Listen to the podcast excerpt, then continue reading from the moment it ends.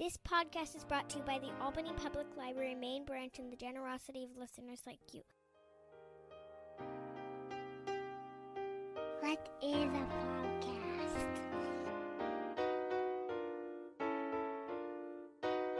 God, Daddy, these people talk as much as you do.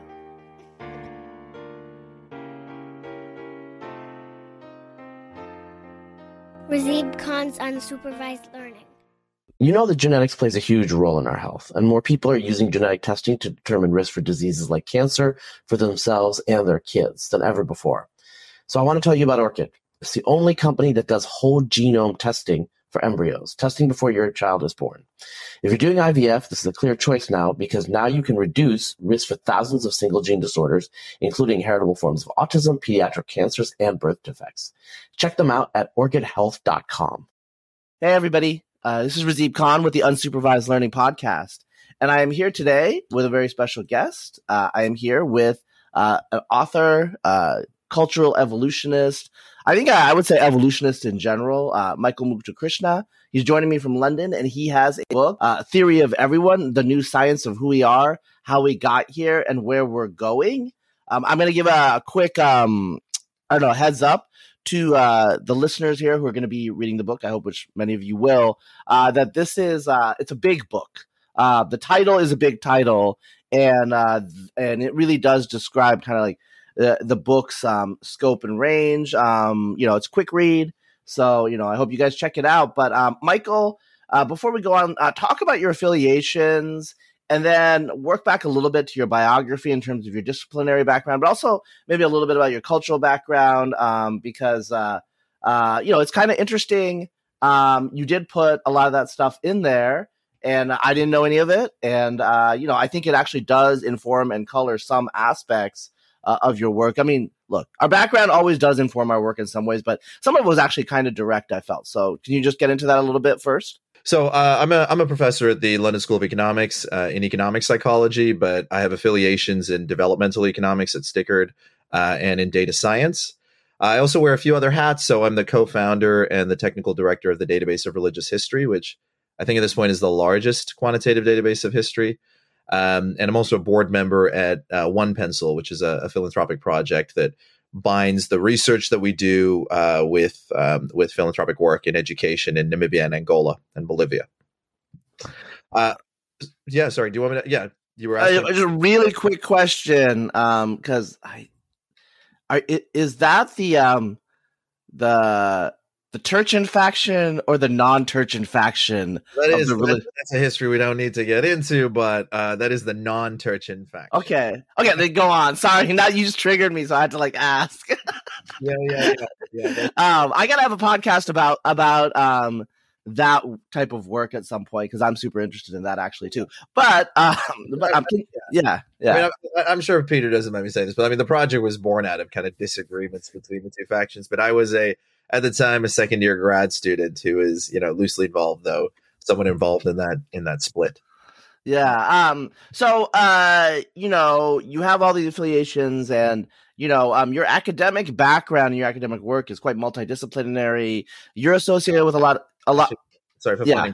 I, I, forgot to mention one um so I'm, I'm also uh, a CIFAR Azrieli global scholar in the Boundaries Membership and Belonging Group. That's the Canadian yeah advanced research. Okay, yeah, yeah. Uh, so you're, so you know, I wanted to bring this up, and I want to talk a little bit also more about your, um, like you know, I, I don't really know, um, uh, how do I say this? I mean, you're a third culture kid, maybe. Yeah, that's right. Yeah. Okay, so because I, I, like I said, yeah, because I, I, so just to, to give some context, um, I've never talked to Michael before. I don't know you personally, although we know a lot of people uh, like you know, I know people who've been postdocs with you. I know your advisor, not personally, but I've done podcasts with him, and so I was at UC Davis, and you know, I actually did. Uh, I'm an evolutionary geneticist by training, but I did sit in with Peter Richerson, and when McElreath was uh, back at Davis. So, um, just for the listener out there, we have a lot of mutual contacts, um, but I didn't know like what you're not. I mean, I, I mean, I heard you talk. You sound like an American to me, but I was like, wait a second. Like he's in England and uh, you I think you went to grad school in BC, and so like just talk talk a little bit about that um, because I also think that that that along with your educational professional training which is not um, you haven't been like a straightforward like you know undergrad biology or psychology and then going to grad school to study. I mean first of all uh, there wasn't really cultural evolution in grad school until like very recently so go on talk a little bit about both of those yeah, sure. You know, I mean, these stories sometimes make sense in hindsight, but it does seem to me like my interests are very much shaped by my uh, unusually diverse childhood. So, I, my family's from Sri Lanka, uh, and I was born there, and I left when I was uh, two years old.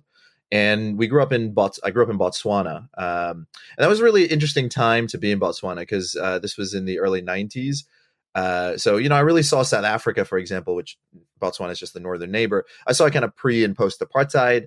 You know, I remember as a kid uh, all of the excitement around uh, Mandela getting voted in and the, the, the shift away from apartheid, all of that hope and promise, and then also kind of the the difficulties in meeting uh, that that promise. And of course, we know what South Africa is like today. Um, and so then after that, uh, we lived in Australia briefly, but then we were in Papua New Guinea, and uh, I, I seem to I seem to find myself in interesting situations because that was uh, we were there doing a, a, pretty important episode in, in Papua New Guinea's history uh, which was referred to as the Sandline Affair. So this was a this was a government coup where uh, the then gov- uh, Prime Minister Julius Chan he brought in mercenaries because of a revolt, basically from the army, and this did not go down well. And so you know we lived about 500 yards from Parliament House, and like you know as a kid I'm watching like folks in AK uh, carrying um, M16s, you know, driving down and uh, heading to Parliament House to basically try to oust Julius Chan. So it was terrifying, but also like it, it shapes you. Um, and you know, then we lived in I lived in Australia, and then I went to grad school, as you said, in in at UBC, uh, British Columbia, and then my postdoc was at Harvard, and then I found myself to the UK.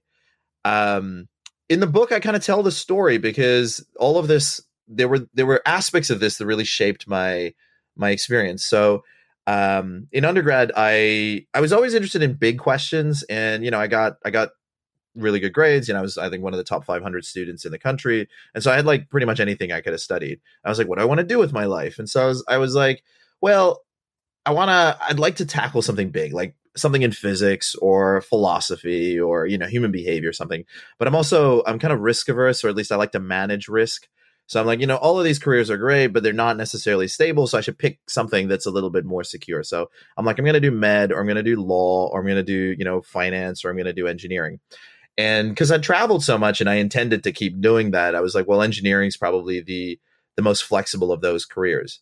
So I ended up majoring in. Uh, I did a dual degree where I majored in in uh, computer and software, and uh, then I also um, basically took a wide array of other courses. Um, in I ended up majoring in psychology, but you know, I took like econ, I took biology, I sat in on like, you know, philosophy and physics and um, political science. And I was really just trying to trying to solve a problem that I'd seen in the world. And that problem was that we didn't seem to really understand culture very well. So if you, you know, if you're a kid, a third culture kid, as you described it, you grow up in all these different places, you realize that people around the world they are fundamentally the same in that you know we reproduce we eat food we we're animals right?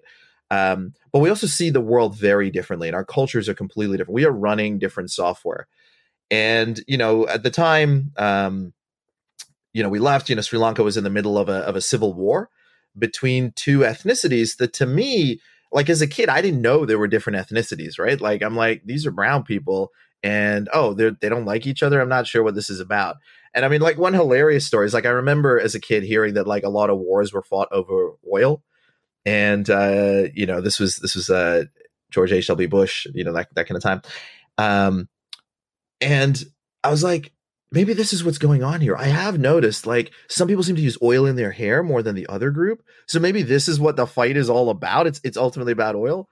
Uh, and then I realized, oh, these are like two groups that from the outside, and even to me, they seem like the same people, and they they're at each other's throats, the Tamils and the Sinhalese. Why is that? And then, of course, you know, being in in Botswana, where you've got kind of South Africa, uh, you've got all this ethnic conflict, and then you got Botswana that's like quite stable, very successful. What's happening there? And then New Guinea, where you have a place that looked like Australia in terms of its parliamentary institutions, but completely uh, not achieving the the kind of outcomes that Australia was, and massive amounts of tribalism where they have like pidgin as a common language, but really, you know, even my friends at school, like they they speak very different languages. I think it's the most uh, linguistically diverse place on earth. So yeah. yeah you're trying to reconcile this. Uh, I can keep going. I can tell my life. No, I, it's so you are, um, you know, your the people you work with are often associated with as authors. Uh, yeah, was was Manvir Singh was he yeah he was, he was, a, he was a he was a grad student when i was a postdoc at harvard yeah and so he's he's he's been on this podcast and they're often anthropologists and as i was reading your book i thought whoa he was he he was already trained as an anthropologist before he like was an adult yeah right i mean to say i mean you were literally in papua new guinea where a lot of anthropologists go because of cultural diversity you know, so as yeah. as a kid, you know, as a kid, I remember uh, like a, one of the pivotal moments, or like a, a, real moment that I remember was when I met uh, the Bushmen, like the Kung San in the Kalahari. Like we used to go camping in the Kalahari all the time, and often your your your car gets stuck. One time it was stuck like really bad, and so we, you know, another car passed by. They tried to help us out. We're like, we're gonna have to get some folks to like help lift this thing out and they're like, we know, I know a community who lives nearby. So off they went. And we had all these Bushmen just come by and they're hanging out with us. And we lift the car out. Well, obviously I was a kid. I wasn't doing this, but uh, paid them with a bottle of Johnnie Walker and whatever snacks we had. Um, but just hanging out and realizing like, oh man, people around the world are very different. And if you live in one place, you just don't see that. And so much foreign policy, so much uh, international relations, all of this is based on flawed premises, flawed assumptions about the world that are that are they're overlaid on other people's who think very differently. Yeah, yeah. Let me um. I want to mention something really quickly. Um, this is not part of the notes, so uh, you know, we'll get back into it. But um, actually, two days before we're recording this, uh, paper just came out. I think it's in Cell. Um, it's titled "Reconstructing the Population History of Sinhalese, the Major Ethnic Group in Sri Lanka." Mm-hmm. Uh, and um, so I've been waiting for a paper about Sri Lanka for a while because we have Sri Lanka Tamil samples. They're part of the thousand genomes. A lot of listeners will know that. Uh, but we haven't had any um, Sinhalese samples forever. And so just so the listeners know, um, Sri Lanka is multi-ethnic. Uh, there's a lot of you know small ethnicities, which I'm not going to mention here, like the Moors and other things um, that are mentioned in the paper. But um, you know what Michael's talking about. There's the Sinhalese uh, who speak an Indo-European language, uh, Indo-Aryan language. Uh, they're most of the island. They're Buddhist mostly. Uh, and then you have um, the the Tamils of Sri Lanka, who've been there for a long time as well, the Sri Lanka Tamils, as opposed to the migrant group. So let's separate that out. And these two groups have been fighting. The Tamils are mostly Hindu, although some of them are Christian too. Um, and then obviously there was some Dutch, um, you know, colonial period. And Michael, you mentioned that you have some Dutch ancestry. So a lot of people in Sri Lanka have like, oh, a little bit of Dutch, a little bit of Portuguese and stuff like that.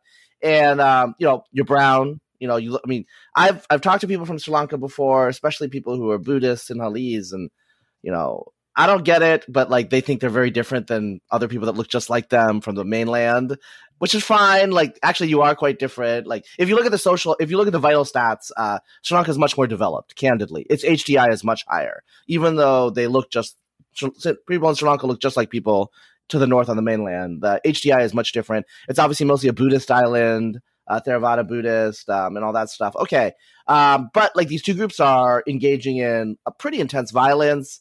Um, you know, Prime Minister of India Rajiv Gandhi was killed in a suicide bombing that was fomented or you know underwritten i guess i would say by the tamil tigers who you know kind of popularized suicide bombing actually. Um, they were the innovators. Uh, just like arabic numerals are, are, actually originally from indian subcontinent um, you know suicide bombing was pioneered by by indian people before it was taken up by other populations you know so there's some serious violence here um, i don't want to get into the political issues but uh, you know, you could say genocide. There was a recent civil war that ended with a lot of conflict. So these people look look very similar to each other. So it must be a little confusing. And uh, you know, uh, mainland there was a partition where Muslims and Hindus. Um, you know, if you guys want to look at the like some ma- massive body counts, um, you know, we're talking millions of people might have died uh, in the late 1940s. You know, uh, and the, again, these are people. Uh, you know, Pakistan India border on both sides of the border, there are people who look uh, pretty much the same. They're ethnically Punjabi. On the other side, there's Bengal, where my family's from. Although there wasn't as much violence in 47 for various contingent reasons. Like you can watch the movie Gandhi to understand some of that. But in Sri Lanka in particular, I just want to say um, I've looked at some of the genetic data from the Sri Lankan Tamils, and they look a little different than mainland people, um, Tamils from the mainland, because there seems to be less population structure. So in the Indian subcontinent, there's a lot of population structure. So you can have a village, uh, a village in India where people are genetically different as Finns or Sicilians because of the caste structure. Um, that doesn't seem as evident in Sri Lanka um, from the tentative stuff I've seen today. This paper pretty much confirms it. There's actually very little genetic difference between the Sri Lanka Tamils and the Sinhalese. They're almost the same people. So there's been gene flow that's been recurrent and continuous for thousands of years, but they've maintained their distinctiveness because of their language and uh, the religion. And actually, I think some of the kings of Kandy and the Highlands, like they were actually from Tamil dynasties, but they ended up becoming Buddhist and obviously promoting that Buddhist Sinhalese identity. So uh, that's just uh, some, something actually quite distinctive from the mainland. Uh, where there's a lot more population structure and you have these Jati Varna communities. And there is something like that in Sri Lanka, but um, you know, cultural anthropologists will tell you that it's much more attenuated, and it's quite clear in the genetic data that's just come out right now. Also, a minor separate note um, there's been arguments about the Sinhalese language and the Sinhalese people that supposedly came from North India originally, whether they were from the east uh, towards Bengal or Odisha, or the west, Gujarat, or uh, you know the Konkan coast. And genetically, um, there are now IBD segments, identity by descent, uh, in the Sinhalese samples that they have in this paper that indicate that they're from the Konkan coast, that they're from the West. So, um, you know, here, you know, not to be an imperialist, but here comes genetics uh, solving another issue for historical linguistics. Uh, you know, because um, you know that that's what we do here. So I just wanted to bring that up because um, you know, you were confused as a kid about this, um, and I think a lot of people are like, you know, come on, like can't we just all get along? No, we can't. Um, and the reason we can't get along is actually part of, um, I think, um, the topics in your book, um, which, you know, there is a lot of cultural evolution in there. We're cooperative species, but the flip side of cooperation is intergroup competition and intergroup conflict. And I've had David Sloan Wilson on this podcast multiple times. Um, you know, so I think a lot of the listeners, they know where I'm going with that. But um, this book is actually not um, a cultural evolution book in that traditional of a way. That's definitely part of the book. Um, in the beginning, and I want to get to this uh, because you know part of your background is as an engineer, and there's a lot of engineer thinking throughout this book, um, and there are parts of it where I think this would not be written this way if it wasn't written by someone who was trained as an engineer to think in terms of trade-offs, inputs, outputs, uh, do some like rough back of the envelope calculations as a matter of course. Um, and so, can you talk about um, the energy revolutions? Because this is actually a book uh, a lot about energy, um, which you know that might sound a little strange. You mentioned oil. Um, so uh, you know, there's some like themes that are recurring here. Talk about the importance of energy because, uh, in a way, that's the beginning and the end of the book, even though there's a lot of other details in the middle. Yeah, I mean, at first I want to comment on that because it's something I've noticed. So my, my advisor Joe Henrich was also trained as an engineer, and I really only noticed this when I when I used to talk to him. As a scientist, you're trained to kind of think about a particular problem, but as an engineer, you can never think about a problem in isolation. Like you always have to be able to zoom in and out of the system to understand how it connects to everything else, because otherwise the whole thing breaks. And I think you know, as a scientist trained as like as scientists, both of us trained as engineers, we see the world a little bit differently. But let me get back to the energy question. So, um, I started thinking about energy uh, through the lens of cooperation, actually. So one of the things I work on is uh, is how it is that humans live in the world today, where anonymous strangers from different parts of the world can live side by side in relative peace. And you know, as, as some as some listeners may know, this is this is a question that uh, cuts across economics and psychology and evolutionary biology. And in 2005, Science Magazine listed it as one of its top 25 questions for the coming decade. And since then, uh, a lot of the focus has been on identifying the mechanisms that allow cooperation to to persist. So you, you, probably know some of these, like kin selection, inclusive fitness, genes that can you know identify and favor copies of themselves, RB greater than C. Um, if you want me to, you know, get into anything in particular, or just stop me. But otherwise, I'm just going to keep going. Um, Actually, uh, really quickly, you dropped an equation in there. You should tell them what you know Hamilton. Yeah, so you know, so you know, so this is this is the uh, this is this is the equals MC squared of evolutionary biology uh, by by Bill Hamilton, and the idea is that genes that can identify and favor copies of themselves, where the relatedness between uh, uh, individuals times the the benefit is greater than the cost to the individual, will persist. So for this reason, you know, a, a lion will come in and kill all the cubs of the previous lion, like kick them out, take the take the mate, but they won't kill their own cubs. So across the animal kingdom, we see this kind of uh, um, favoritism of family. Let's put it that way, love of family. Of course, you know that limits cooperation to to related individuals. Now you can get a little further through uh, reciprocal altruism, direct reciprocity, peer punishment. Call it what you want. You know, you scratch my back, I scratch yours, but uh, likewise, an eye for an eye, a tooth for a tooth. So you might not like all the people you interact with with your office, but you're gonna you're gonna swap favors because you're gonna see them again. You have repeated encounters, you swap favors, and that's a kind of cooperation. But again, it's among people who know each other and regularly interact. And then you know, so you can get a little further through indirect reciprocity that the, you know the rest of us call reputation, which is you know I don't know who Razib is, but you know I know he hangs around mutual people, and so via that reputation, I'm like, okay, you know, I'll I'll go on Razib's show. That sounds good. Um, that's reputation still exists and you know this is foreshadowing uh, some of the stuff in the book but not only does it still exist but it was the dominant form of cooperation for a long time. If you've ever watched vikings you know it's like i do this for my name.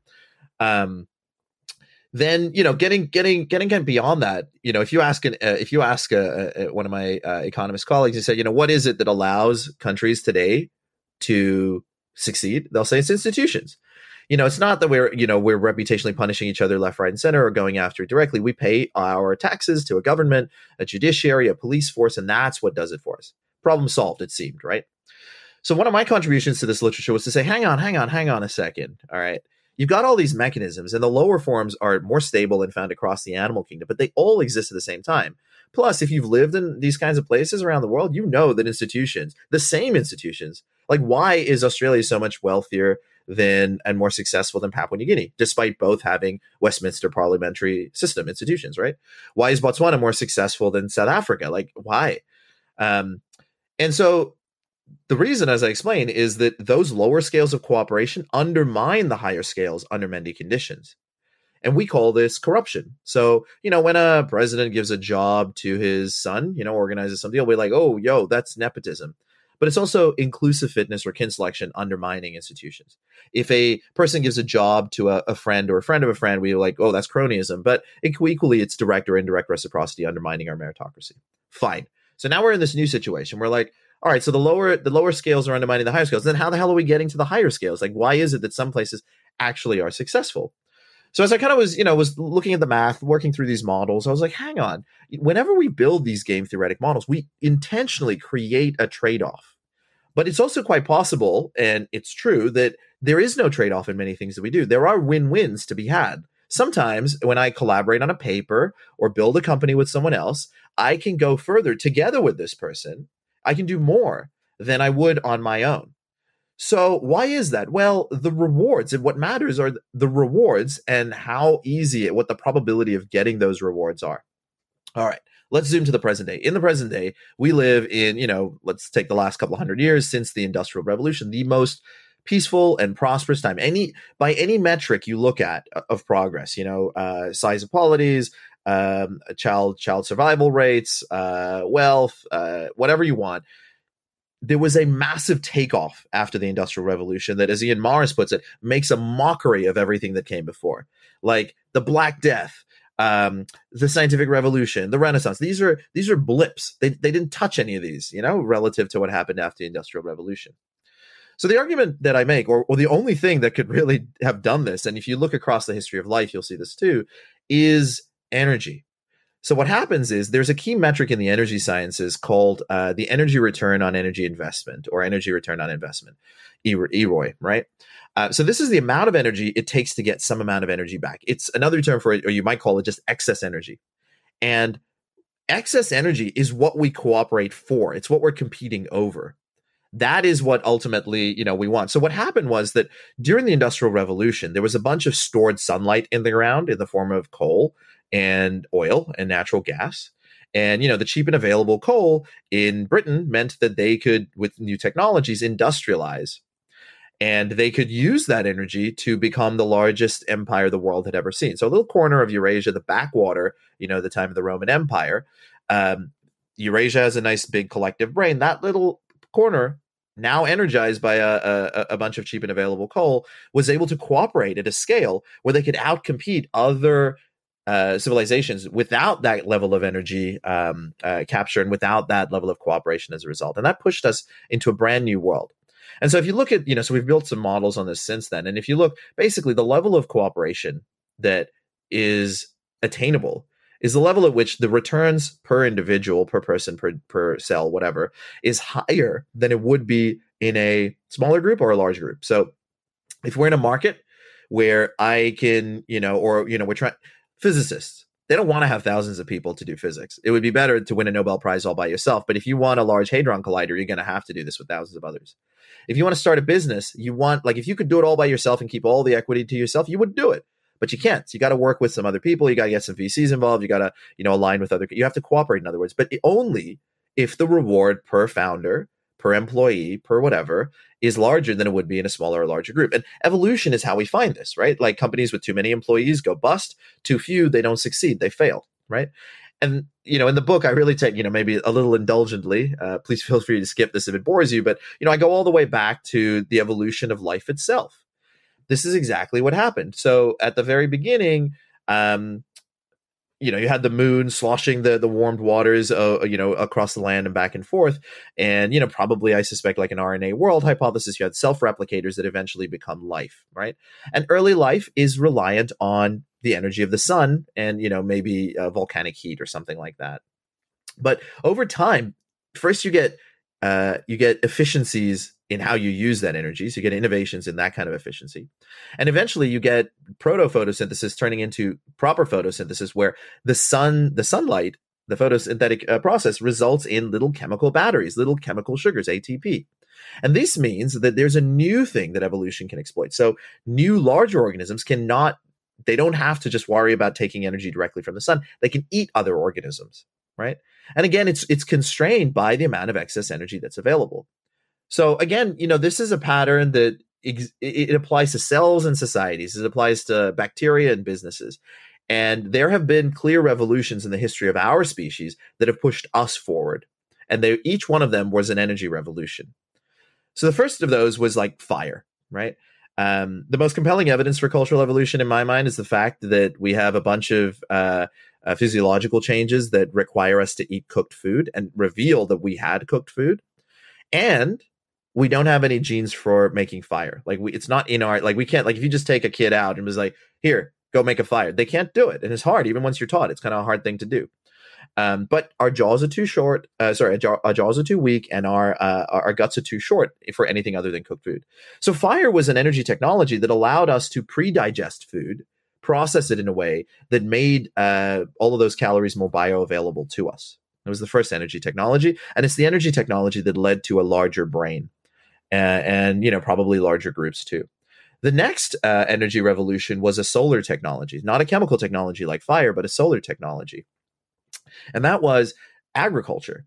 So we we had the the you know we constant instead of like walking around trying to find grain or you know hunting animals, we started to uh, to look after animals and breed them, and we started to plant grain and and, and, and harness the energy of the sun to do it more efficiently. And this allowed us to vastly increase the size of our societies, pushing hunter gatherers to the margins where they still live, and eventually lay the foundations for the beginning of cities, increasing our collective brain.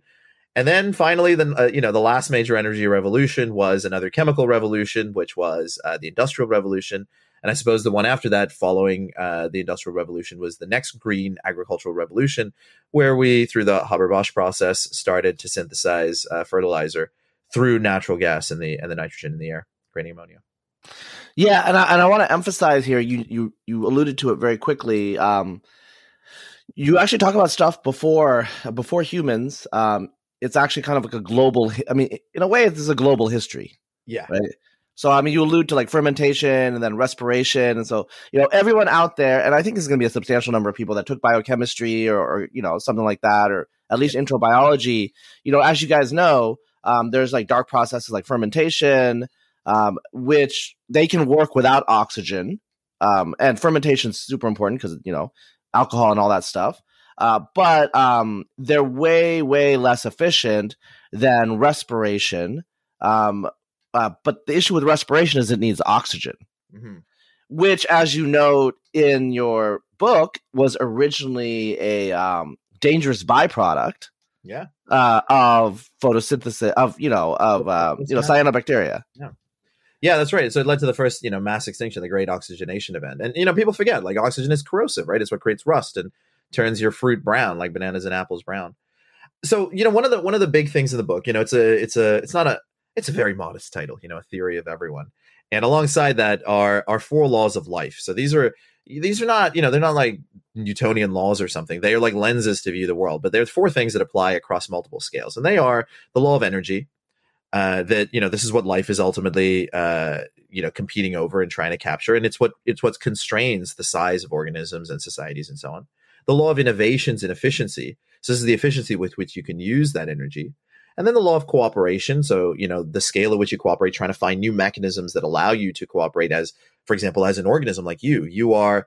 Um, you are less a single organism and more of an Amazon rainforest, an entire ecosystem and of course, if you run out of energy, you get weak and you get defeated by lower scales of of, of cooperation, such as tumors or uh, uh, or illness, bacteria and viruses, um, or you get defeated by other more energetic uh, other humans who take stuff from you. You know, and then finally the the law of evolution, which is cultural and genetic evolution, which walks through the space of possibility. So I refer to this kind of space that is created, the amount of energy available to an organism or to a society, as being constrained by a, a ceiling created by the EROI, the excess energy, the availability of energy, and a floor created by the efficiency with which you can use that energy. And all activity happens in the space of the possible. And one of the key messages in the book is that the Industrial Revolution shoved that ceiling so high and you know every economics for example came a lot later and so a lot of the focus has been on improving efficiency forgetting that there was a ceiling at all and that ceiling is slowly coming down so uh, one of the key metrics for example is like okay look at all the metrics look like this but if you look at uh, oil discovery rates in 1919 one barrel of oil got you another thousand barrels right in 1950 one barrel got you another 100 and in 2010 one barrel got you another five so that means the amount of excess energy, that's every, you know, that's what that's what drives economic growth. It's what it's what has created this positive sum world in which we all get along. That space is shrinking. And so the only way out is to kind of push that, reach that next level of, of